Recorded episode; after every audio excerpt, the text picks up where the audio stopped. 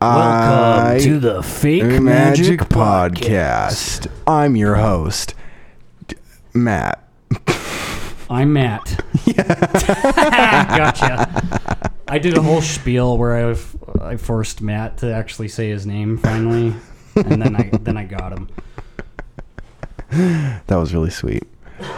Um, so we had talked after last week's episode about doing another one, and one of the things that was coming to mind for me was new beginnings. There's something about spring to summer too that feels cultivation oriented in, or not cultivation, um, planting oriented. Yeah. You know, with like summer, and then you're getting ready for harvest, or you're like setting the stage for harvest, right? So it's like some of the things that you start at the beginning of summer, you see the reward of in October. And October is actually, oddly enough, a really good month for me always. Oh, I love October. It's uh, yeah, Libra season does this thing to me where I uh, I don't even know how to describe it. I, it's where I've gotten the most jobs that have like really changed me, yeah. and it's also a place where I've had major like moves and just life changes and settling I've in. always moved in the fall and like November. September, October have been particularly good for me in that regard. So, anyway, uh, but before we started recording, we had started by talking about just in conversation, we were talking about some things that uh, we struggle with in regards to uh, starting projects or seeing projects through. And the thing that we started with was object permanence. And actually, what brought it up was I had a coffee that was uh, I had brought into this room and I sat it on the table, but there's I sat it right next to a coaster on the table instead of onto the coaster, and I was kind of giving myself a hard time for it.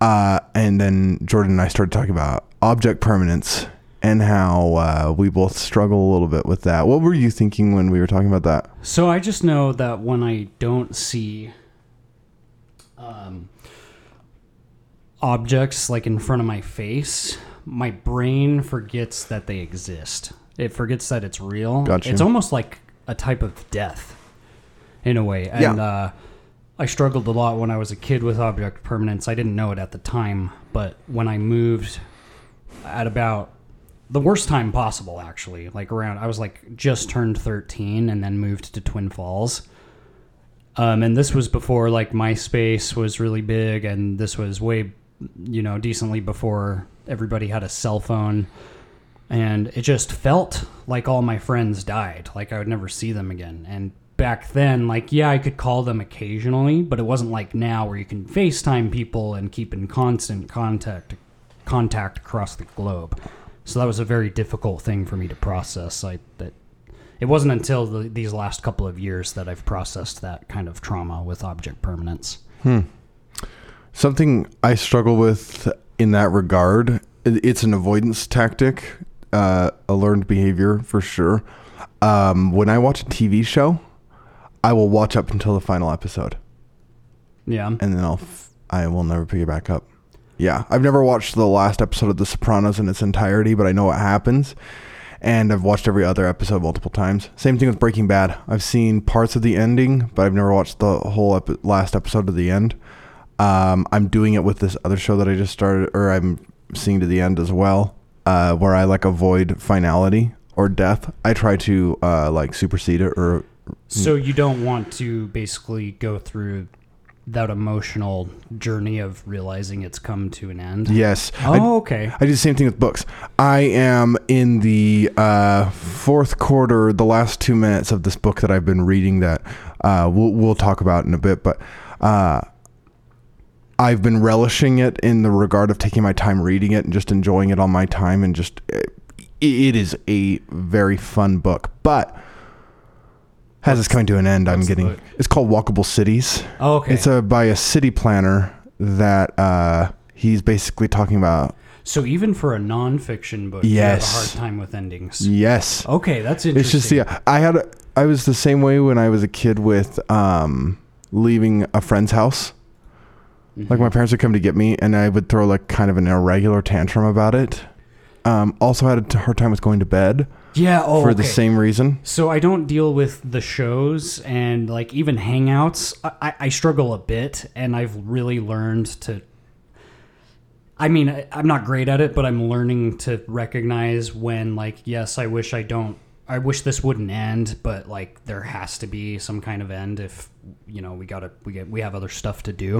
Um, but with going to bed, that's a huge. It keeps me up because I just don't want it to stop. Yep. I've never. I've I know I've experienced that, but I never knew that even you had a similar um, experience with going to bed. Well, one I of want you to talk about that. one of the things that I used to think was a good trait that I now am learning is a byproduct of some things from just just my overall mental health is that I used to tell people like my life is so good I have a hard time going to bed because I'm enjoying my life so much. Um, that is not true. That's hypomania. Um, I think it is. yeah, yeah, yeah, yeah. And uh, I didn't understand it at the time, but uh, what I didn't want to have, what what I struggle with having happen is uh, ceremonial death. That is outside of the realm of my terms. Mhm. So I'll terminate something faster than it. I'll, I'll outrace something's termination out of fear of uh, failure. because you want it to be a controlled death. Exactly. Like if this is going to end, you want it to end on your terms. Which is oddly enough a symptom of addiction. Interesting. Yeah. So really? Where, yeah. where did you learn that? Uh, the big book of Alcoholics Anonymous. I didn't know that. Yeah, it talks about at length That ties into I think some self sabotage type stuff. one hundred percent. Yeah, like there's a line in Alcoholics Anonymous that's really like famous within the community. It says uh, self-centeredness, sel- selfishness, self-centeredness, self-centeredness.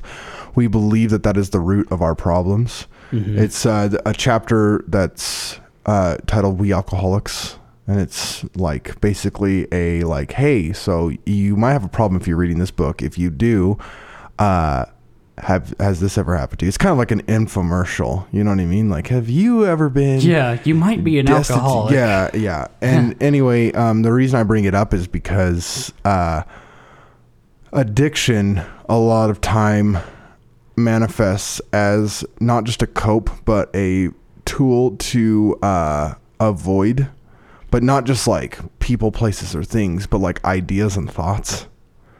Yeah. Uh, you It's see it- avoidance. It's massive avoidance. Beer culture, like microbrew culture, has really uh, devolved into madness in one facet uh, of like the post-work bevy cycle that the America has encountered.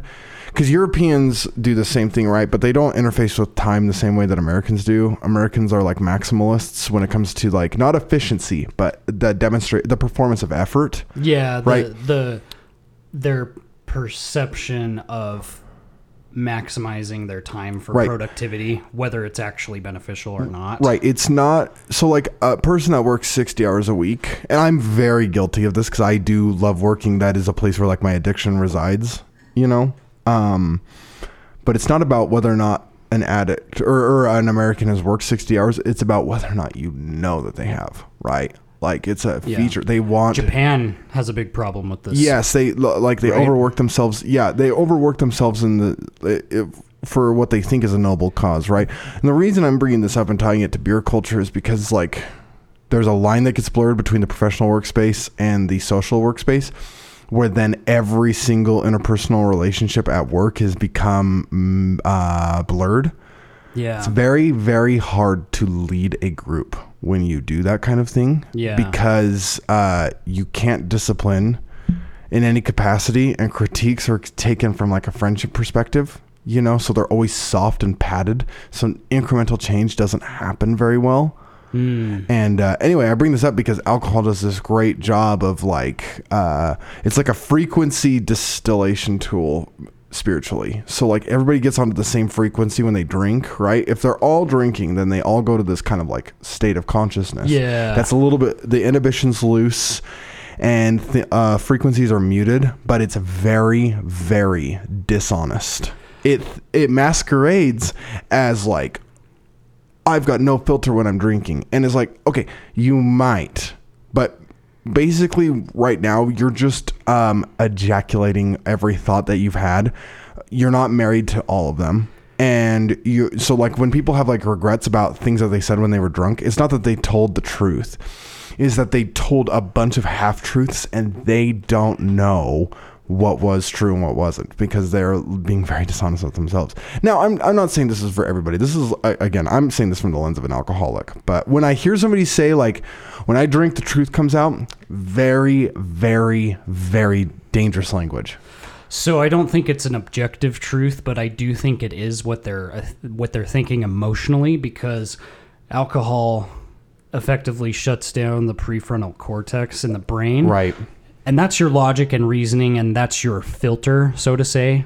Um, so when you bring the filter down, I do believe you're speaking the truth of what you're feeling and experiencing emotionally, but it's not a full truth because it's not fully who you are because you are also your reasoning and your logic and you need that to balance out the emotions so it is i do think it reveals i think alcohol can reveal sort of the subconscious or even unconscious contents um, that someone may be predisposed to um, especially with violence. Because if someone behaves or acts violently when drinking that means they were already predisposed to those behaviors and it turns off the filter that maybe stopped them before.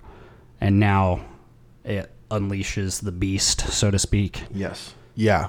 And that's that's really well put. I when you were saying that, I was also thinking it's like it would be the difference between drinking water out of the tap versus drinking water from the Brita.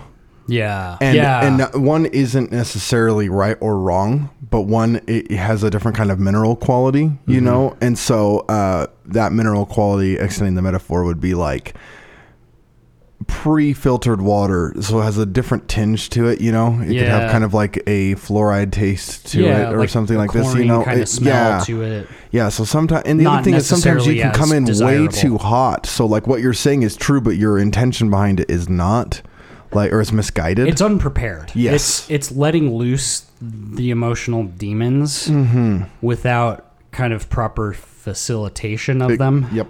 Um, and can be really dangerous, especially if an individual is already either in a violent environment or if someone is predisposed to behaving violently or in a way that uh, violates consent in any way. And also I agree with that. And I just to add on to that, I think a thing that alcohol can do is if you have in any capacity a destructive personality uh, or destructive tendencies, then alcohol uh, facilitates that to become an exhaustive part of your persona that's inauthentic, but is now like a part that you're known by. Yeah. Like I, I know of drunks that like love to break stuff, you know, Yeah. and so it's like they're not beating each other up, right? Or they're not assaulting people, but they break they're everything. redirecting. Yep, and the- so it's- which is in a way, I guess, more com- commendable. But it's still, I mean, you don't want to break all your shit all the time. Yeah. you know, stuff's expensive. yeah, it's an it's an extension of like a self harm tool, you know. Yeah, in a way, yeah, Um, destroying the environment around you could be seen as self harm. Which I would make the case that that's actually symptomatic of pent up energy. Um, so like one of the one of my biggest gripes with workout culture, and, and I'm a part of this, right, is that workout culture is atomizing your desire to intermingle with your environment through like through some facet of exercise, right? And the example that I've made before is like, right, if you're wearing athleisure, like mocha colored, uh, I'm, I shouldn't, I'm not trying to target women. Uh, if you're wearing, if you're wearing um, athletic wear, and you're at the gym and you're sweating, right? Like you're doing something that is putting you in a frantic state. That's seen as like good for you. You know, you're like going out of your way to like better yourself, right? yeah, But if you're gonna miss the bus because you're running late and you're running towards it in jeans, it's like, oh, look at that person late for the loser cruiser. You know what I mean? It's like, but they're doing the same thing, right? But they're wearing different clothes and to have different intentions, and Mm-hmm. It so one is cool. seen, yeah, one Yeah. seen as like class classy, and one is seen as like desperate, right? yeah. Which they could be, perhaps. I mean, I think that that's all a perspective thing. But with that being said, uh, I think that exercise exclusive to the gym is very sterile and godless. Um, I I love to use that word, but what I mean by that is like it's devoid of any kind of cultural t- symptoms.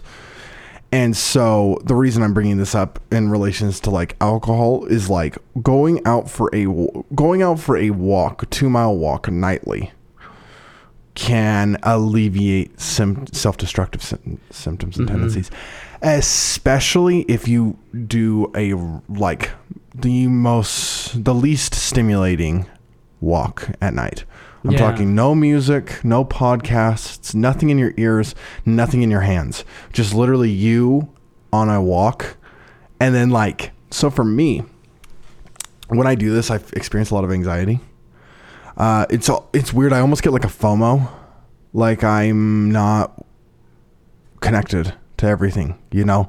And it's funny how, When you do the walk, yeah, when I do the walk with, like, I'll leave my phone. You know what I mean? I'll give you an example. So on my way here, right, I was catching the bus. I figured out, I mapped out my my ride to here and back, right. Um, I wrote down the times that I needed, and I left my phone at home. And so I just Oh, wow. caught, and so I just caught the bus without the phone, and I read my book yeah, that gave me anxiety not because i was afraid i was going to miss the bus right because i know the bus times you know i'm a frequent user and i happen to be connected to it in other ways right but uh there was an idea of like loneliness that i was like fabricating for myself that wasn't real and that's something i've been trying to explore is like so the self-destructive tendency i alleviate when i disconnect from everything and try to explore my unconscious mind through yeah. but But it's because you're removing the distractions, and then in a way you're forced to face at least some of what's in your mind subconsciously. yeah solitude really brings out the freak in you right like that's the reason solitary confinement is like an ultimate form of torture Yeah. right uh, the same thing is goes with like traveling disconnected quote unquote disconnectedly right I know without f- tech For me, it's not so much a FOMO or like even a loneliness. It's more of a fear. It's like, well, what if someone dies and someone's trying to call me? right i've had that thought too That's much more of my anxiety with like leaving a phone at home. Well, okay, so I have that same thought.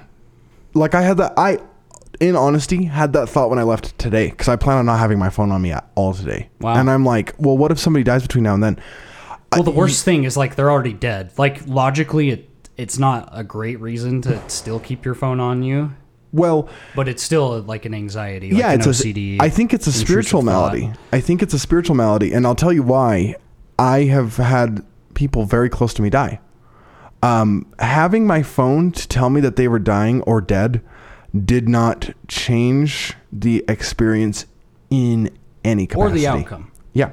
All it did, yeah, all it did was uh, it was a vehicle that changed the space of time by with which that experience grieving. Yeah. occurred to me. Yeah. So like God like worst case scenario, it would have put it off maybe 15, 20 minutes or maybe a couple of hours. And Right. then you would have seen it and then you would have felt bad. Now, the spiritual perspective of this whole thing for me, you know, God, God or not in this equation, is that when somebody is gone, there that is a ceremony. Oh, this ties so well into the object permanence thing. Um, when somebody's gone, that is a sanctimonious thing for you, not for them. Interesting. They- yeah, that's a good way to think. They are very. I would make the case someone is here more when they are gone than when they were here with you. sometimes yes. I I see it as a you know like the Jiminy Cricket conscious consciousness. You could argue that that's like a Jungian archetypal introduction of the Christ Holy Spirit, yeah. right? Like a a compass that measures social interactions and thoughts based off of a litmus that is created through cultural conditioning, right? Um, I've experienced that. I catch myself like a lot of my morals derive from my parents. And and so when they're not around, when my parents aren't around, right? Like and I have to make real-time strategy decisions, um whether or not I make the right decision is based a lot on the things that I was taught as a child. I catch myself like Mm-hmm. with this kind of thing a lot, you know? Like when I make mistakes or miscommunicate or something, I'm like, "Oh, this is like a lesson that I learned like almost like an Aesop fable from my parents like a decade, two decades ago." What I've also found, and I think this ties into it as uh, them being here almost more than when they were actually alive, is there's a phenomenon that happens when someone dies, and obviously there are exceptions to the rule. I've noticed people become a lot more forgiving of that person, um, and f- what comes to mind is Michael Jackson. Up until when he died, people were all constantly making fun of him for this, that, and the other. You know, the baby over the balcony thing. Do you remember that? Yeah, oh, yeah. Um, obviously, there's that documentary that came out. He's a very problematic person. Um, that doesn't. I don't think that negates the great art that he made. I would Um, make the case that it proliferates it. Yeah.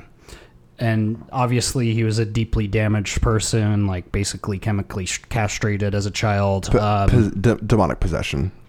Yeah, Yeah, I you would could say that. I would make the case that it is a metaphor. Sorry to keep brigading, but I've had thoughts before that like Michael Jackson's like face facial per- distortion and his spiritual distortion is because he was possessed by a demon. And that's like the metaphor, right? Yeah. But the actual demon was like the music industry, Yeah. And his And father, his, yeah. his father was like the cal- was like the Judas that like led the musical industry to like um corrupt him. I just remember he was uh, towards the end almost regarded as a laughing stock. Yes. And then the second he died, boom, you know, millions of tributes all over the internet. Yes. People were all of a sudden number one Michael Jackson fans again.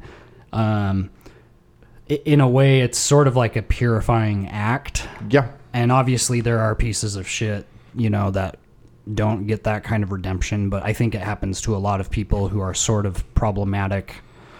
Um, it's very interesting. Yeah, Michael Jackson and Mozart are actually extremely similar in the Mm-hmm. regard they die. I mean, Mozart died significantly younger. He did die from syphilis. Yeah. Um, and the reason that I bring that up is because they both died social pariahs in their own right. Yeah. Um, but the way that they uh, procured music was very similar, like Mm-hmm. very um, spastic, but cataloged in such a way that you can't like observing Michael Jackson's music is like majestic. Yeah. That is the only word. I, and I, I'm partial because Michael Jackson is one of my favorite musicians Yeah. of all time. No, he's he has I- great songs. My my from a musician's perspective, Michael Jackson is a f- is up there for me with like Miles Davis. he absolutely is. Um, it takes a you know a massive amount of talent to achieve what he did. anyone that knows me knows that I like if Michael Jackson gets brought up or I hear Michael Jackson, I can go on a tear about how much I love Michael Jackson. Um, one of the things is because his music, and this is where I do think the demonic possession thing holds water. Uh, I can't believe I just said that, but um, not holy water. Yeah, right. Uh, Mi- Michael Jackson's music is so eclectic and aesthetic derivative on top of serving the music, like the cultural implications of music, that you forget that it's music, which is music's goal. Yeah. Um, It's a it's a complete um inclusive like resort of music and entertainment. Yes, and like where- there's dancing, there's visuals, Okay, okay, there's okay. great music. So Michael Jackson expanded on the opera. He was one of the first to do it, and this is also where I would tie Mozart and uh, Michael Jackson together. Like Mozart, like wrote the music to the the, the magic flute, the morning of, wow. the morning of. Well, I didn't know that. It's crazy. It's crazy. It's crazy. What? A, but musicians under pressure is one of the most, like that. That's diamonds. I mean, diamonds are created That's under why pressure. um, I do know a lot of major bands will book studio time with a time crunch on purpose. Yes. because they will feel that anxiety to finish, exactly. Well, it, whether it's perfected or not. it induces creativity. and it ends up. And uh, did we talk about it last time? I forgot. But Jack White, I think we did. we talked about it Um, off script. I think. Oh, maybe that was it. So Jack White purposefully for a very very very long time limited himself. Like he he played purposefully kind of guitars that are hard to play. He would put extra picks in the back by his amp, so if he dropped a pick, he would be punished. Instead of pulling it off of his stand, he had to walk back and grab a pick. Um, with the White Stripes, they're famous for, they're famously minimalist, um, and he did that on purpose because he believed it forced him to produce better art, and I think he was right in his case. Um, like even the concept of Vine back in the day, you know, six or seven seconds. Yeah. I would I would argue it was more creative than uh, TikTok because you had the constraint. You Yeah. had to make your point in a very short amount of time. Uh, Vine was where where Vine and TikTok are significantly different is that Vine was high octane f- short and TikTok is like kind of um hypnotic. Oh yeah, Deliberately hypnotic. Yeah. Yeah. TikTok scares me a little. Oh, it's fascinating. The Chinese government It's one of the best Conception. algorithms ever written for social media. Yeah, TikTok might be the thing that gets a social media um, articles of um, or or like a, a a social media digital constitution, global constitution of like the human rights in relation to the algorithm. Just because TikTok like one of the things that blows my mind, like Zoomer girls, I've talked to quite a few, and their consumption of TikTok blows my mind. We're talking. I'd say Zoomers in general because I've had a few Fair, fair enough. This is Like, just my encounter. really try to show me how Over good four it is. hours a day. and it's designed to be a mirror of what you watch. So Yes. it's it's a mirror of what you give your attention to, whether it's good or bad. So if you've been on TikTok for a while and you don't like what you're seeing, that's sort of a mirror in a in a way to what you're giving your attention to. You know what I mean? Oh. Oh my god. Yeah, social media. I, like I, I try to not be this. This go- correlates pretty relevant to some things that I've been doing lately, but because I haven't used social media besides Reddit, which I is so uniquely different in the anonymous nature of it, Plus the democracy. And it's not. Even not. though a lot of it's bots, it's still more democratic than It any, is. any other social media platform. It, it and I will say the popularity contest to make things relevant on Reddit is uniquely dif- different than any other social media app. Um, but even at that, I limit my Reddit consumption to about an hour and a half a day at the mo. That is me doom scrolling. That's like doom Yeah. scrolling um, That's measured quite a bit, into too. my f- um, phone financial plan. You know. Yeah. Um, I haven't used any other social media now besides dating apps for like three months. I think that's going to be your toughest one I to tackle. okay, you know what? I do too, and I actually think I'm right at the end. Yeah. I think I'm right at the end. Yeah, part of it's Just based on what I've sort of seen and what you've told me. my phone diet is starting to really change to where I'm going to start using it more and more like a landline. Yeah. I'm trying to create a new lifestyle around my phone so that my behavior isn't so I'm not so phone dependent Yeah. because it has been causing me unnecessary stress. hmm And I don't know why like I'm doing it to myself. The, okay, th- now that's an unconscious mind thing too. Um hmm but yeah, anyway, so I've cut them social media out. This is a good segue to the phone dieting because we were planning on talking about That's this, okay. So um, so a little later, but this is a good each time, I week over the last six weeks, I have been changing my phone consumption because okay. So I realized I had a significant problem because I had a previous job where it was so bad that I would be on my phone for almost the entire shift. Um, as much as I could because I hated the job. I mean, this is the one that I showed up like an hour late to all the time, and Uh-huh. like I was trying to get fired. Like I didn't inadvertently, again, unconscious mind stuff. Um, no, I'm not excusing it. This is totally unacceptable behavior, but um, there was a point in time at that job where I my daily phone consumption was up to nine hours a day or more. Was this at your last job? Mm-hmm. I That's hate, I hilarious. hated it that much. I don't blame you. And uh, so since I've got my new job and the way that it works, I've just the way that it pans out on my phone is just like a, a non-option, you know. Each week since I've started this job, I've cut my phone my phone usage by 15% weekly. So I'm now below half of what that was. And I plan this week, I plan on actually do, muscling in some more cut to have it below two hours of phone consumption a day. You you track your screen time Yeah, I do. And so the the goal for this week is two hours. a day. Mm-hmm. Um, part of that is finding a way to fill my time with other things because the, the, the problem that I run into is I do use my phone to entertain myself quite a bit. I personally think that's just fine. I really do. I think it's fine to If entertain it yourself doesn't with your phone. interrupt your other res- responsibilities and desires and goals, yes. there's nothing wrong with it. So I'm trying to Same with video supplement. gaming. Yeah, exactly. So I'm trying to supplement other ways to entertain. That's where I've been getting a little bit heavier into my reading.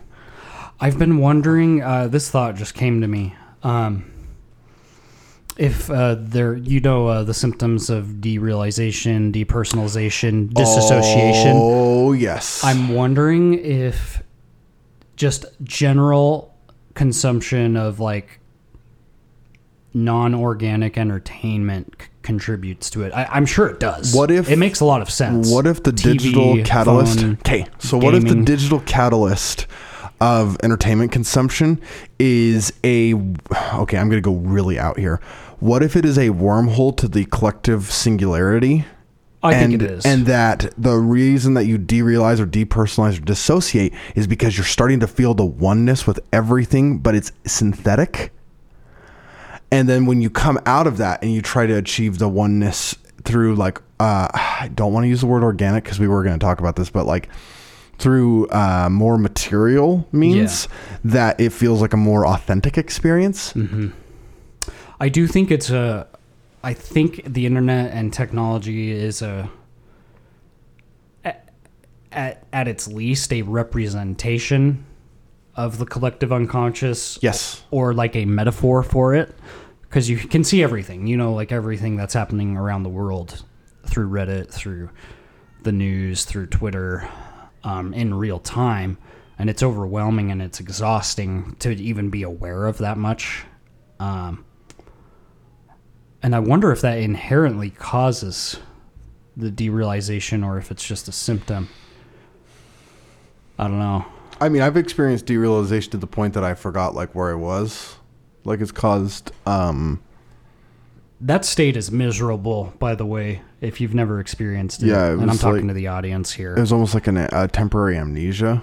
it's feeling like nothing's real and reality isn't real. Yes. I, I, in a way, I think everyone should experience it at least a little bit. It does okay, Um, so it does But to be stuck in it is a very bad place it- to be. I it's a think. Mm-hmm. hell realm for sure. It does make everything better when you are out of it, and you. It's like when one of your nostrils is plugged up when you have a cold, and, And you're it- you're like, I would do opens up. anything. Yeah, I'd do anything to breathe through my nose. and normal. the second it does, it's and you're oh, like, you don't realize that you're taking it for granted. You yeah, know, until you don't have it. Yeah. I had to push myself around in a wheelchair for like half of a day at my new job because we were using it for ADA stuff uh, or mobility device, rather, you know. And uh, anyway, um, about halfway through the day, I was like, this would suck so bad. Yeah, You know, I just like that would be miserable. And i, I walked home that day from work because I was Ah. like so grateful f- to be able to walk. Yeah. And I was like, oh, like, wow, my creature comforts or like my like material conditions are. not. It could always be worse. It could. And It- uh, you can't get in the trap of that either of being like, well, my misery isn't as bad as that guy's. So, and then you invalidate yourself because that's equally as bad for your mental health. did I talk last week about like putting all of like if if everyone you knew put all their bad stuff onto a pile of shit? Did, did I talk to you about this? I think I know. I don't think so, but I think I know where you're going. My going. dad used to say this all the time to me if I complained about something. He's like, if, we t- we take all of our own problems back. yes, yes, yeah. If everyone, because it's the devil you their know bad shit. versus the devil you don't. yep, if everyone We had know take their how to bad shit, handle throw it on a pile, our and you got to problems. see everyone's shit, you'd take yours in a heartbeat. Mm-hmm. And uh, anyway, but I do think that at times it's nice to just remember how good you've got Yeah. it in your own sweet way. As long as you don't get caught in the trap of, um, like almost uh, toxic humility. Yeah, You know, self-flagellation. like, oh, it's my problems aren't as bad as you know the guy with no legs next door, so I can't complain. It's like no, Yeah. you still can. the, Like, it the doesn't mean it doesn't self-flagellation can really Yeah. run yourself dry. Well, I've I've been around people recently who out in public they're like, "Well, I I uh, feel guilty being out in public right now with the pandemic still going," and I'm like, "Dude, go home then." Like, Yeah, you're no one's forcing no you one's to forcing be you to be here. Like, don't Yeah. don't say that shit if you're like here, because you should just go home. Yeah. you know. Number one, if three years of masking didn't stop it, then nothing will. I'm not saying it wasn't effective. I'm and not if you an, I'm not an one, anti. not I'm not an continue to circle the anti-masker. wagon here. But um, that's on you if you keep feeling guilty for it. 100%. You gotta. We can't wear a mask for a decade, you know. Yep. Yeah, well, the ship the ship has kind of sailed on that. Unless you want to wear one, that's fine. Yeah. But socially, we've moved on from it. You know, Yeah. it's like, um, Like COVID's real, masks help, hmm but two to three years of it is so so do vaccines. quite enough. So do vaccines. yeah. So you know, vaccines help. anyway, Mhm. COVID talk. Oh my god. Um, It'll never end. It won't end. um, but just just one last thing on the phone dieting thing, I will say is like I have had to learn how to self soothe through some stress of anxiety Without the phone. without the phone. Mm. Yeah, literally just again I, the self. So that's uh, sort of isolation. forcing yourself to grow a little bit too. Yeah, just how to like. Well, I caught myself at work. Like, there's guys that like they'll have an hour between things that we have to do, and and that's that time is yours. So you're just waiting between pieces of work to just hang out, you know. Mm-hmm. And for an hour there, they're just like eating, without like YouTube on in the background or like all this shit going on. You know, they're just kind of like there. Truly taking a break. they're truly just there and i was like dude that's so like sober that looks gross you know like i want to be stimulated right now and then i realized i was like oh dude what if like what if that's There's a balance. Yeah. It's hard to find. yeah Um, you and I, I think the way our brains are wired, um, with the neurodivergence, we do. It's either a zero or an eleven. It's it's very hard for Yep. I think you and I. I think even you maybe a little bit more than me to find lit, try to find some kind of moderation because it's we are not wired that way for some reason. Oh, yeah, It's- no, we do it hundred percent or we don't do it at all that is my addiction manifesting Yeah. in a, including ways, too. addictions and self-destructive yeah yeah yeah that personality manifests in, in a multitude of ways very black and white You know, I think the segues really appropriately to the the substance of what it is that we wanted to talk about, which is like new thought and intention setting. And it's funny because I've been doing something against the grain with my new thought practice that has actually been the dividends have been really high. ooh yeah i'm, I'm curious to hear about I this. have been being as ambiguous as possible. as far as like affirmations Uh, yes. okay Now, Yeah. this is why. Uh, so, one of my biggest affirmations over the last month has been where I live is walkable and the community is vibrant. i like that And I, that's super vague, right? Like, um have you noticed that it's sort of so have you been like kind of repeating that every day yes. have you sort of noticed that the area that you're in you tend to notice aspects that are in line with that affirmation exactly that you where I was going noticed at. before Yeah. What if the metaphysical property of the whole thing is not the world changing, but your perspective? yeah it's confirmation biased engineered Ex- ex- ex- that's Yeah. exactly where I was going with this. Is I like because it's first- there, but you can't see it. At first, I was saying this, and I was like, to see it. Exactly. At first, I was saying this, and I was like, God's going to move me to Portland, Oregon. Like that's going to solve all of my problems. You know, um, uh, and in in a macro metaphor, this is my object permanence of avoidance of not wanting to interface with my current community and just escape and abandon to something else. Yeah, Uh, and that's not the way that a higher power is going to work through me right now. At least not how I think, and I'm fine with that. You know, um, because yes, my community is becoming more walkable. My like just overall commutes have just been a little bit more uh, easy. Is not the word, but a little yeah, actually. maybe engaging, yeah, more pleasant. Yeah. Well, I mean, when I was getting on the bus today, you know, this gentleman walks up next to me. I've been waiting for a New York minute, you know, and I said to him, I was like, uh, "You waiting for the bus?" And he's like, "Yeah." I was like, "You think it's coming, don't you?" And he looked, and he's like, "I think it's like right there." Actually, he had just walked up, you know, so he had his phone, so I had to Yeah. actually. This is the other thing without a phone is I have to actually like talk to people and be like, hey, like, not necessarily do you know what time it is because I carry a watch. I'm wearing a watch at all times, you know, but you're waiting for the same bus, right? You know, like it's come, it's still on schedule, right? You know, things like that. Like I actually am required to interact with Like others. if you want that information, you're almost making yourself work for it in a way that's like you uh, nailed it. puts you in maybe a slightly uncomfortable position, but not not necessarily a harmful position. That is correct. Yeah. Okay. And so these macro affirmations. Now, this is the thing. Like that in and oh, I have chills thinking about this. Is an answer to the intention of this new thought prayer. Mm. Do you see what I'm saying? Mhm. Yeah, yeah. My community is a little bit more vibrant, and it is a little bit more walkable. Do you think it maybe planted the seeds for that des- your desire to not carry the phone as far as doing that affirmation? Maybe maybe subconsciously or unconsciously it realized, well, the best way to do that would be to take get rid of his phone. Then You- he's forced to pay attention to his commute. You nailed it. And I think you that's how nailed it. affirmations work. I do too. Because they're okay. largely behavior modifying on an unconscious level. So this is the thing with new thought that gets trippy is like I mean from because you can look at it metaphysically all day and try to be woo woo and freak yourself out with And it. there you is. I do think there is a metaphysical, but it's largely psychological. again, I think you have to be careful with playing with fire because I think I think what you think turns into your actions. Some kind of reality. Mm-hmm. and that being even if it's not what you think it'll be. Well, it will somehow manifest. yeah, the, so so the thing with new thought is you can get your unconscious to begin to behave. This is like the Jungian like promise, right? It's like when you make the unconscious conscious. If you, Mm-hmm. It's it- taking when you don't make the unconscious conscious conscious, it will dictate your life, and you will call it fate. That's a famous Jung quote, right? Mm-hmm. And uh, when you plant like these seeds of little things like this, it's weird how the world changes almost around, like accommodates you. Yeah. But you, but the thing is, is you bring your piece to the table, right? And Yeah. then the world, like, like I heard the saying, and this is like a super tropey Christian thing, but I do think of this as like a higher power.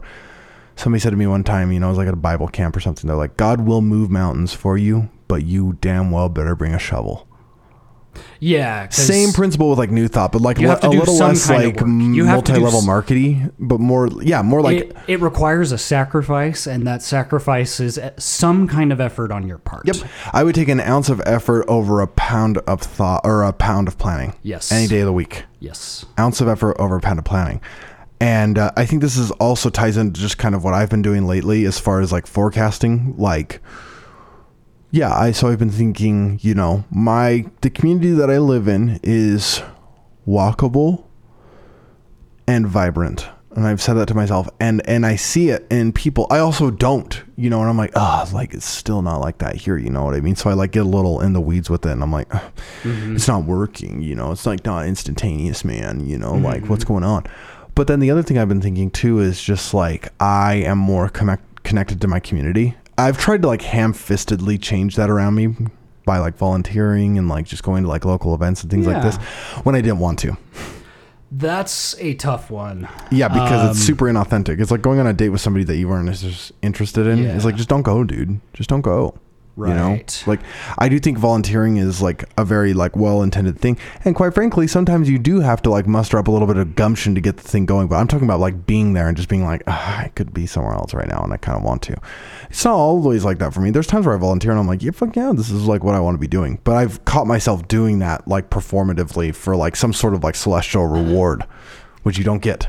I know Joe Rogan's problematic for a lot of reasons, and I don't really care to get into that right now. But one thing that he is good at, and I think one thing that he inspires people for, is he is like. He's like the grandmaster of self discipline and forcing himself to do uncomfortable things. Yes.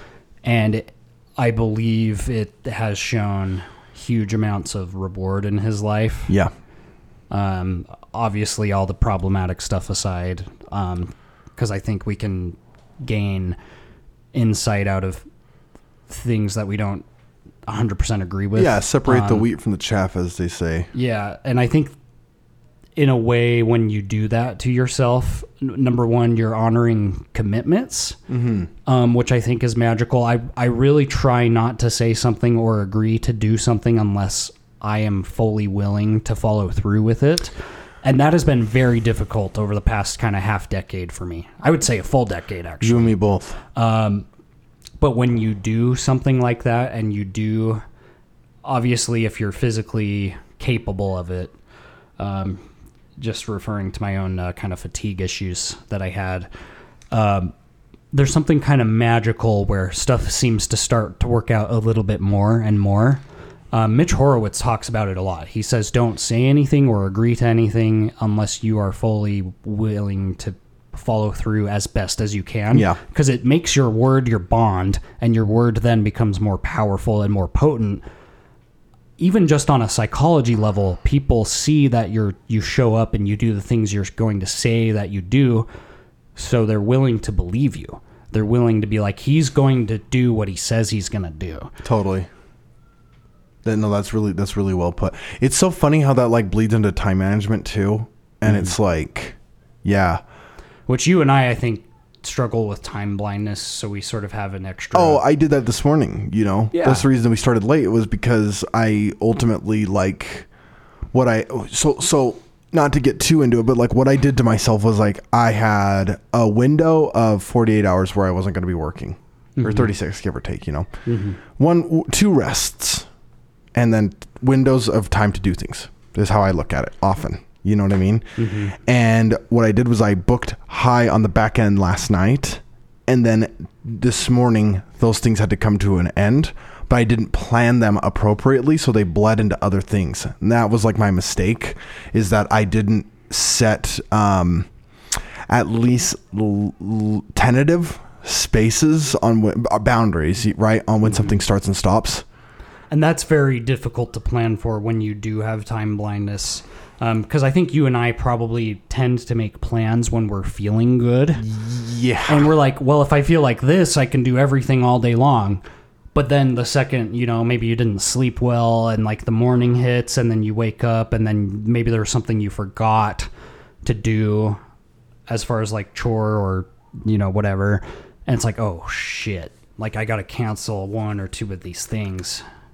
Yep. Um, and I don't think, you know, and we shouldn't beat ourselves up for that either because we're, we're doing our best.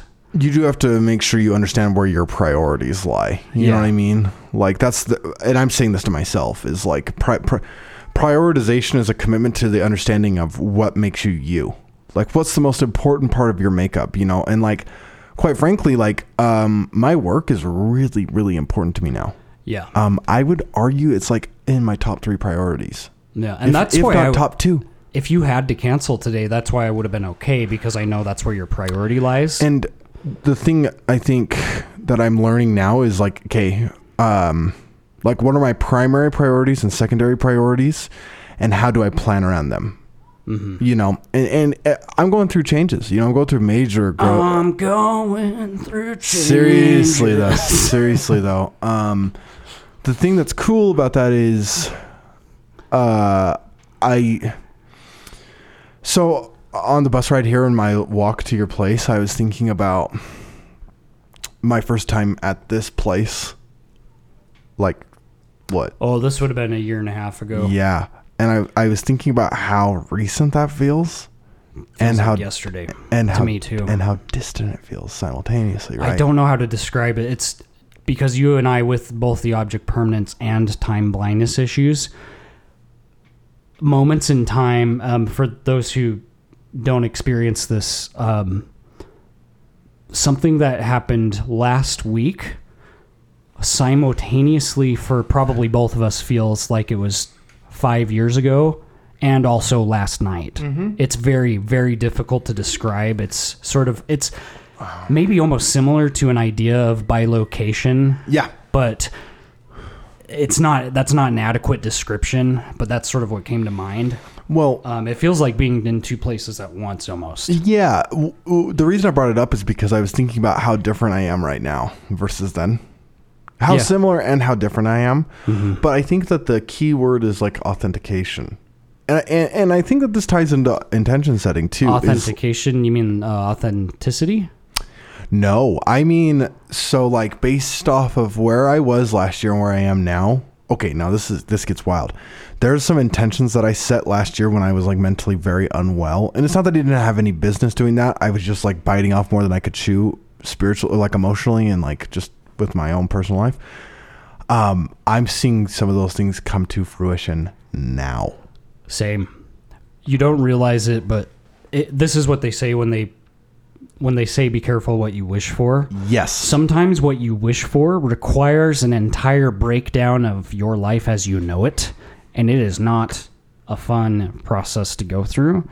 It might be essential for you to grow and to develop a life that you want to live, but it is not easy and it's not pain free. No. We And- both really have gone through the wringer in various ways over the last decade or so. The emotional growth spurt that I've gone through in this last year has been arguably the toughest, but the most beneficial. Yeah, I feel Yeah. I feel more emotionally centered now than I ever have. Are you saying in your life or as an adult? Both. Uh, okay, I think that I am coming into adulthood finally. Me too. I feel there's things that I could be doing better. Okay, this is how I know. There's things I could be doing better. There's things that I know on how to improve those, but I am happy with where I'm at. Mm-hmm. That is how I know I am into That's sort of a sweet spot too. That's Oh, almost like yeah. a flow state where you're not feeling really a pressure or a drive to make up some sort of perceived lost time. So you're like trying to. ca- This is what I have a big heart, a big a hard time with. Is that I feel like I'm catching up to everyone else's level, and that just keeps me stuck longer. So when you get to that place where you're content but still working on yourself, or maybe a higher level of um, contentness, um, that's kind of a sweet spot where you really see some results coming because you're not in that fear and anxiety mode of like, oh, I didn't develop this or catch up uh, when I should have. You know, when you're seeing like all your peers like graduate from college and you're like, what am I doing? yeah. Or whatever. Hopefully that makes sense. No, I'm I'm I'm with you. Uh, you you have to you you go at your own time too, you know. And it's like like I wouldn't trade anything that I've experienced for where for like the um perspective that I have now. But that didn't come for free. That's It's- the thing. there's always a price. Yeah, that's the gratitude that I have now for like everything that I've gone through. I'm like, whoa, like life has happened around me in a way that I can't describe. It's psychedelic. It is psychedelic. I mean, that's the thing. Like when you fir- when you fully realize the implications and the consequences of those things when it comes to a head and you're in a good place, I don't think even a strong psychedelic drug could have done that for you. No, I, I I've said before, like the most psychedelic experience I've had has been in in love, because time like transcends love transcends time, hmm and so it really pulls you out of like the you know this correlates maybe inappropriate or crudely to the Michael Jackson conversation about how like his music is so good you forget it's music, hmm like love is so good it makes you forget that life is life, right? Like Yeah. best drug I've ever taken. is Mhm. love for sure. Biggest high I've ever had was on love. hmm Not to be like corny, but I'm being like honest. I, I, I think There's something to it um, That when they liminal- say that. the, that liminal. I mean, yes, the reason that people write songs about love, like love, is the most con- is the common denominator of almost every song ever. There's the a- absence yeah. of it, the Vague love, tribulations implied by it, the overall state of it, the experience of first moving into a state of love. You know, and I've thought about like love itself is like a an awareness based activity where multiple facets of the conscious state are acting in concert that creates a state of euphoria that is so profound that the only thing it can provide you is peace. And I think that's the end game of like especially Neville Goddard's system of new thought. Um, he developed, in my opinion, way ahead of his time, methods and techniques. He probably had training and exposed like kind of mystery school techniques as well um, for this stuff, but his methods of generating the wish fulfilled is an incredibly oh, what's the word? Abstract and hard to grasp concept, but he it, it's basically a system and it takes it can take, you know, years if not like a decade or more to master of masterful mood control and generating a feeling of love and generating the feeling of having everything that you want and need in the present without physically having it. It's a very difficult. Um, it sounds simple, and he's some of his methods are sort of simple, but in practice, very difficult. Yeah, there's Very like difficult. different layers of nuance. Um, and I guess where I was going with that is because I've been in that love state, that content state uh, more often, regardless of what, regardless of whether I have these things physically in my life or not. And, you know, maybe this ties back to engineering confirmation bias. But I've noticed, like, you know, I've had lots more friends reaching out to me. I'm like a little less lonely. Um, I'm getting, you know, energy back. Like uh, doors seem to be opening because I'm consciously making an effort to get into that state. But it is, and I've been reading Neville Goddard for at least seven or eight years. It is not easy. Yeah, I I feel like I'm barely beginning to understand it. that's where I feel too. Yeah, like I, f- I feel finally, uh, and I think that the key component of new thought is discipline, like you were saying before. But like you can dream all day long, right? Um, but you have to like put to action those things. Without burning out too because Yes. once you get to the burnout like if you're laying down and we did a kind of a little mini series on neville goddard a while back so you can go back and listen to that but um, if you are trying it's called the state akin to sleep and you're in there and you're trying to generate the feeling of have already having what you want and it is just not working for you and the harder you try the worse it gets you got to stop Yep. because you are already burnt out of whatever energy that was anyway. Yeah, um, So you can overdo it and it can make things worse for your mental health. yeah. The, spiritual encounters or study are very in flux for me. I like hmm. it that way. I think it's supposed to be It's that not. way. I do too. You need you have to have periods of rest. It Yep. falls into the principle of rhythm. One hundred percent. Yep. It comes and goes as I need it, Yeah. and I I take that for what it is. You and I, I mean, we basically this last 6 months was kind of taking a step back and just pretending that reality is real for once and just really grounding ourselves. Well, now I'm like more bought into it maybe than ever. Yeah. I would argue right now, like this very moment right here, I'm the most sold on the realness of my state of being. Yeah. Yeah. yeah, I just feel, you know, like I feel like a gleeful, gaily Bill Payer a little bit in a, in the best possible way. Yeah. Like I feel, yeah, yeah. My keep up with the Jones um, ambition is desirous in its own sweet way. You know, like I'm definitely cutting carving my own path into that. But my idea of discipline and interfacing with reality as a willing participant. Yeah. It's sort of a built in way to prevent yourself from becoming like a speculative or like what they call an armchair occultist as well.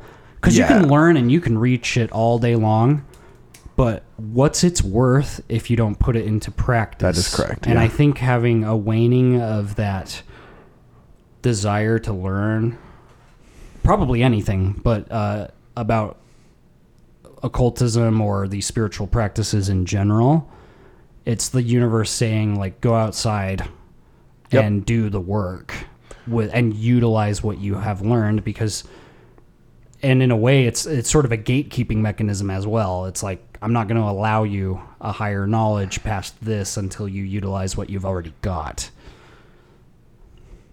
Yeah. at least for me that's how it's happened to me Yep. No, I I'm with you. And then uh, you wanted to talk about forecasting and some divination Yeah, yeah. Let's do one. I- I brought my tarot deck with me. I wanted to do like maybe one three card spread for the remainder of June. How do you feel about that? Yeah, that's cool. So are you thinking in general or like as it applies to us? That's a great question. Okay, so maybe the intention is is paramount. Um, what if the question is, what do what effort do I present to bring the wish fulfilled for the month of June? Okay. You like that? Yeah. Cool. I do too. Say that again. Hmm. Let's see if I remember. What effort do I need to present to see the wish fulfilled for the month of June? Okay. So like uh, sort of a general desire that you may already have and this Yes. can apply to Yeah. all of us Well, maybe- and any of you listening. The question can be like So and I like, think you mean the month of July, right? no, I mean the remainder of June. Oh, the remainder of June. Yeah. Okay. So So it's like this is from when we release it. I'll probably release this tomorrow on Yep. the 13th. So, So- from the 13th on, that's when this counts. Yep. Okay. And the idea is basically now this is the thing for me that I always think of with tarot too is that tarot is just a presentation of the unconscious mind. So take it for what it is or what Yeah. it isn't for you. You know what I mean? But this is like for Yeah. us, uh, Yeah. which is a And maybe tent. we won't. Uh, maybe we won't analyze it too much unless you No. want to go over sort of the meanings. I might just say what see I see from each one of the cards, Okay. and this is my unconscious interpretation of what it is. Right. Perfect. So we've got three. Um, as I've gotten into tarot, I read. Which deck are you using? By This the way, is the um before we pull Rider? Waite. Oh, okay. It's like the super traditional. Honestly, it's my favorite. It me too, mostly because it's almost has like a British folklore element to it. I just I like it for its ease of use. You can get into really into the weeds with tarot. Yep. And it's just a tried and true deck. Yep. Nothing Um, wrong with it. I yep, I agree. I've gotten out of the habit of reading reversals mostly because if I want a reversal, I will just get another card for what the card is that I'm reading to try to get more. To me, a reversal clar- is trying to give you more information than you need. Yeah. And uh, so I've just been drawing an extra card. If I something doesn't make sense, I'm like, let's compound this. Yeah. You know. Okay. So Clarifying. so three cards in dance. Oh, my shit. god, I was literally looking at this is interesting. Um okay, so I was looking at uh the picture of justice in my mind as I was drawing these cards, which is interesting. So the first card is a page of cups. The second picture is justice, and the third or the second card rather, the third card is the king of swords. So, uh I see uh uh water and air in concert.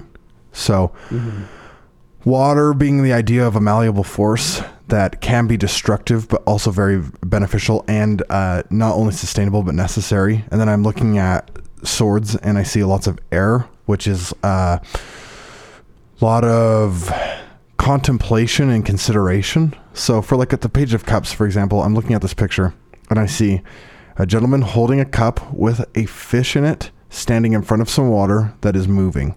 Okay, so to me, the idea of a page of cups is somebody that is steadily doing something that is working for them, but exploring the idea of how to expand that. Mm. So it's almost like the the uh,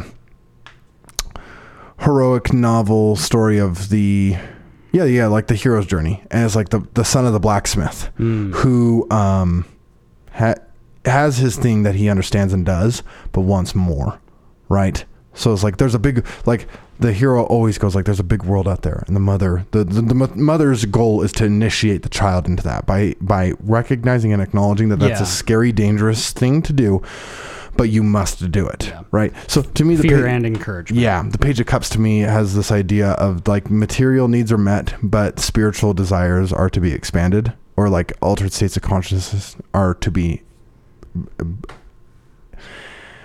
Explored expanded or expanded upon. Yeah, exactly. Okay. Okay. Now, justice. So that's the middle. Justice is uh, on one hand, she has a sword that she's holding that is in the air, and on the other hand, she has a scale that is to balanced. That is balanced rather, and she's sitting on a throne in a red drapey gown type, like a very very, and she's wearing a crown. Okay, Yeah, like a royal looking red sort of robe. Yeah. So to me, Justice is a high constitution card. It's very, very airy, very Libra y in the Mhm. idea of like balance, uh, and also in the idea of um, confidence. Mm. So to me, when I look at the justice card, I think that whatever it is that I am doing is moving me into, uh, or whatever I'm doing is working. That is how I look at like In this context of this spread. totally. And Yeah. Libras are always like I, I love to think of astrology and um, tarot in in tandem. And for me, with justice in particular, or with Libra, um, Libras to me are always really good at meeting material conditions. Like every Libra I meet is like a procedure oriented, very simple uh, operations person. Every single one that I know, like derive a lot of information from reading, may like very practical, right? Um, the difference here with this justice card that I see is that she uh, has a lot of command.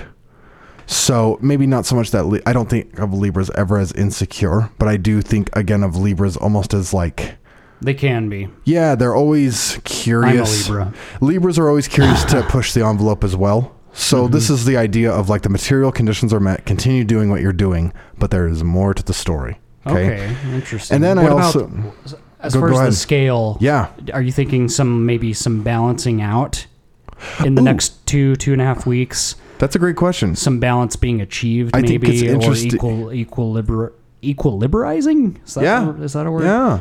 Um, equiliberating, I guess, uh, is what I meant to say. 'Kay. Um, I like that that's a lot. what I see. Yeah, I like that a lot. What if That's what I uh, hope. Yeah, Huh. for, for me personally, I see an idea of balance and routines. Great catch, by the way. I almost just totally glossed over that. No, you're good. So, yeah, a balance in routines and a so so basically, I keep doing what you're doing, but continue to improve upon it. I'm wondering too is if there is something out of balance that needs balancing. If this is sort of saying, well, that thing is going to be balanced, so maybe you better prepare for it. Yeah, what if the thing that you're looking to improve upon, i the ingredient for that is time? Oh man, that gave me butterflies thinking about that. That's weird. Hmm. Yeah, and it could be. It's like an incubator. Yeah, yeah, yeah, yeah. What if this is yeah, you're in a gestation period to a new plane of consciousness or a new event horizon, right? Um, the last card is the King of Swords. I think it's interesting to see Justice and King of Swords. Yeah. Uh, ooh, what if key? Oh, Justice to King of Swords to me could be a transmute, uh, like a transmutation. Almost like think about it. Sword is. like, uh, I'm not as well versed in tarot. You're Um, fine. Sword is air. that's right? correct. Yeah, And wand is that fire? fire. Okay. Yep. And So- the fact that those are two airy cards sort of next to each other. Yep. I'm wondering if that means it's going to be a fairly powerful balancing act. Wonderfully put. Um, Well, because King of Swords, that's like the. It represents that whole suite, and it represents Finality. air, Yeah. um, in like and in its capped, possibly um, ideal state as well. So that's really good because air can be very destructive and distracting, but in this case, it looks like whatever might have been up in the air might achieve its final ideal state. okay. Cool. Maybe Yeah. I want to know your thoughts. No, you've got me Sorry, I didn't now- mean to no, interrupt I- you here. No, no, no, no, no. I, lo- I love this. I want to just describe the card. The king is sitting on a throne. Uh, the justice's throne was veiled by a backdrop that shares a similar, like maroon burgundy color to her gown. Uh, King of Swords is different. King of Swords is sitting outside, and he's draped in like a red. Um, what would you call that? Like a cape. Yeah, but he's wearing a a. Mm-hmm. blue gown underneath. Okay. And he's also wearing a crown. What I love is in the background, you see trees. So he's sitting on a very earthly throne.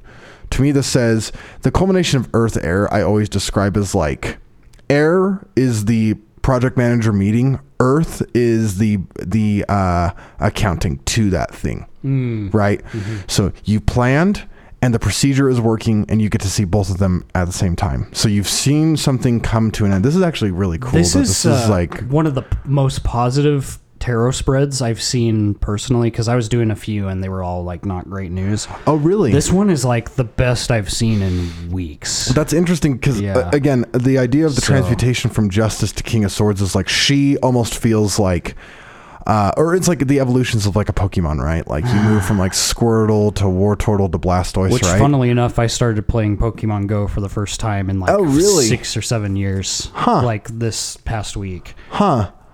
I um, It's funny you bring it up. That's all I'm saying. I, I Interesting see- coincidence. Yeah, that's funny. J- Justice moving to King of Swords to me is uh, this idea of almost an evolution. Yeah, not that one is better than the other, but that one is different than the other.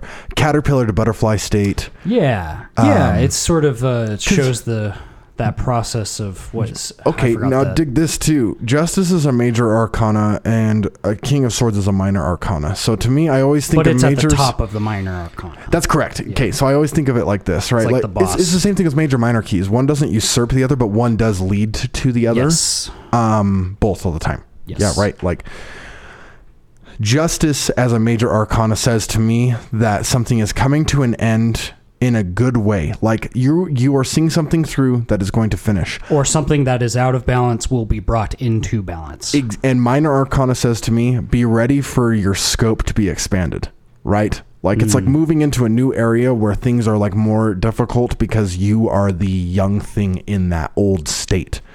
Do you know what I mean? yeah, interesting. I and like I think that. I think that that's a net positive thing. I think uh, this really plays into the idea of changes. If I was looking at this for myself, uh, I would be looking at this seeing a state of maybe not exaltation, but that I what I have been given so far, I can handle. And I'm going to be presented with similar things to what I have right now, Hmm. but more of it. A little bit of an increase. I don't see a huge increase. I don't know. but it, either. it's something's going to balance out, and I think there's going to be a reward after the balancing. I out. see major room for more. I okay. Actually, King of Swords to me, the way that I'm looking at this, Justice to King of Swords, the word that came to mind is expansion. Yeah, I would say so, especially with it being air. Yes. because air expands, Yes. especially in the heat. Mm-hmm. well, Um, well put. So hopefully, you know, maybe this is how I see it reflected to me is I'm seeing a- balancing out of a lot of which is funny because I start a new job in like 2 weeks. But um I see things being balanced out in my being brought into balance in my life. And then there's going to be some kind of reward or expansion for that and maybe room for growth. And that is uncanny to what is what is happening with my plans uh, the rest of this month. I'm literally I'm going on a vacation and then starting a new job that is going to help uh, facilitate kind of my career goals. So that is wild to me. Do you know what's really funny about those cards? Do you know what's really funny about this? The way What? that you're talking about your vacation going into a new job is the way that I was talking about our skittish reunion show going into my new job. Yeah. That's a that's an interesting parallel. It's literally mine happened three months before yours did, Yeah. and our parallels are really peculiar. But they do It's also different. It's way different, but the parallels are just so uncanny. And it's almost So kind of like sometimes I'm the one that puts my hand on the bee's nest first, and then it's like, hey, heads up, this is coming, and then you do it too. Yeah, you know you're, what I you're mean? a little more fearless when it comes to that. or ignorant. Or, I guess. Uh, I'm glad you're testing the waters. Uh, Um, this is really optimistic to me. this is yeah. Like I said, I have not seen a tarot spread this well, or I, I mean, maybe this encouraging personally anyway for a while. And I mean, I haven't really pulled cards for a couple of months, so that's take that into consideration. But um, I'm I'm happy to see this in front of my face. I am that's all. I'm saying. This this uh, is really enhancing my desire to go be busy. yeah. You know, not busy body, but like my my capacity for effort feels ever ambitious. Yeah. So, Nice. well, Is there anything else you wanted to touch on? I think that that's a good place to Okay. close things up. We didn't super. I mean, we've been going for a while, Oh, so yeah. maybe we can save it for next time. But we were gonna kind of talk about walkable cities, and Ooh. I think that's a good topic to get into. Yes, Um, I know I probably don't have time to do that right now. I don't either. Um, but uh, we'll put that on the docket. So um, yeah, if you like what you're what you're hearing, um, please go to our link tree. Um, it's uh, linktr dot ee forward slash fake magic. One word. Magic is spelled with a ck at the end. Instagram at fake magic pod. One word. Magic is spelled with a ck. Twitter at fake magic, spelled with a ck. Um, and until next time, um, hope I'm yeah, I'm excited about this year. So I am too. we'll we'll talk to y'all soon. Bye. See ya.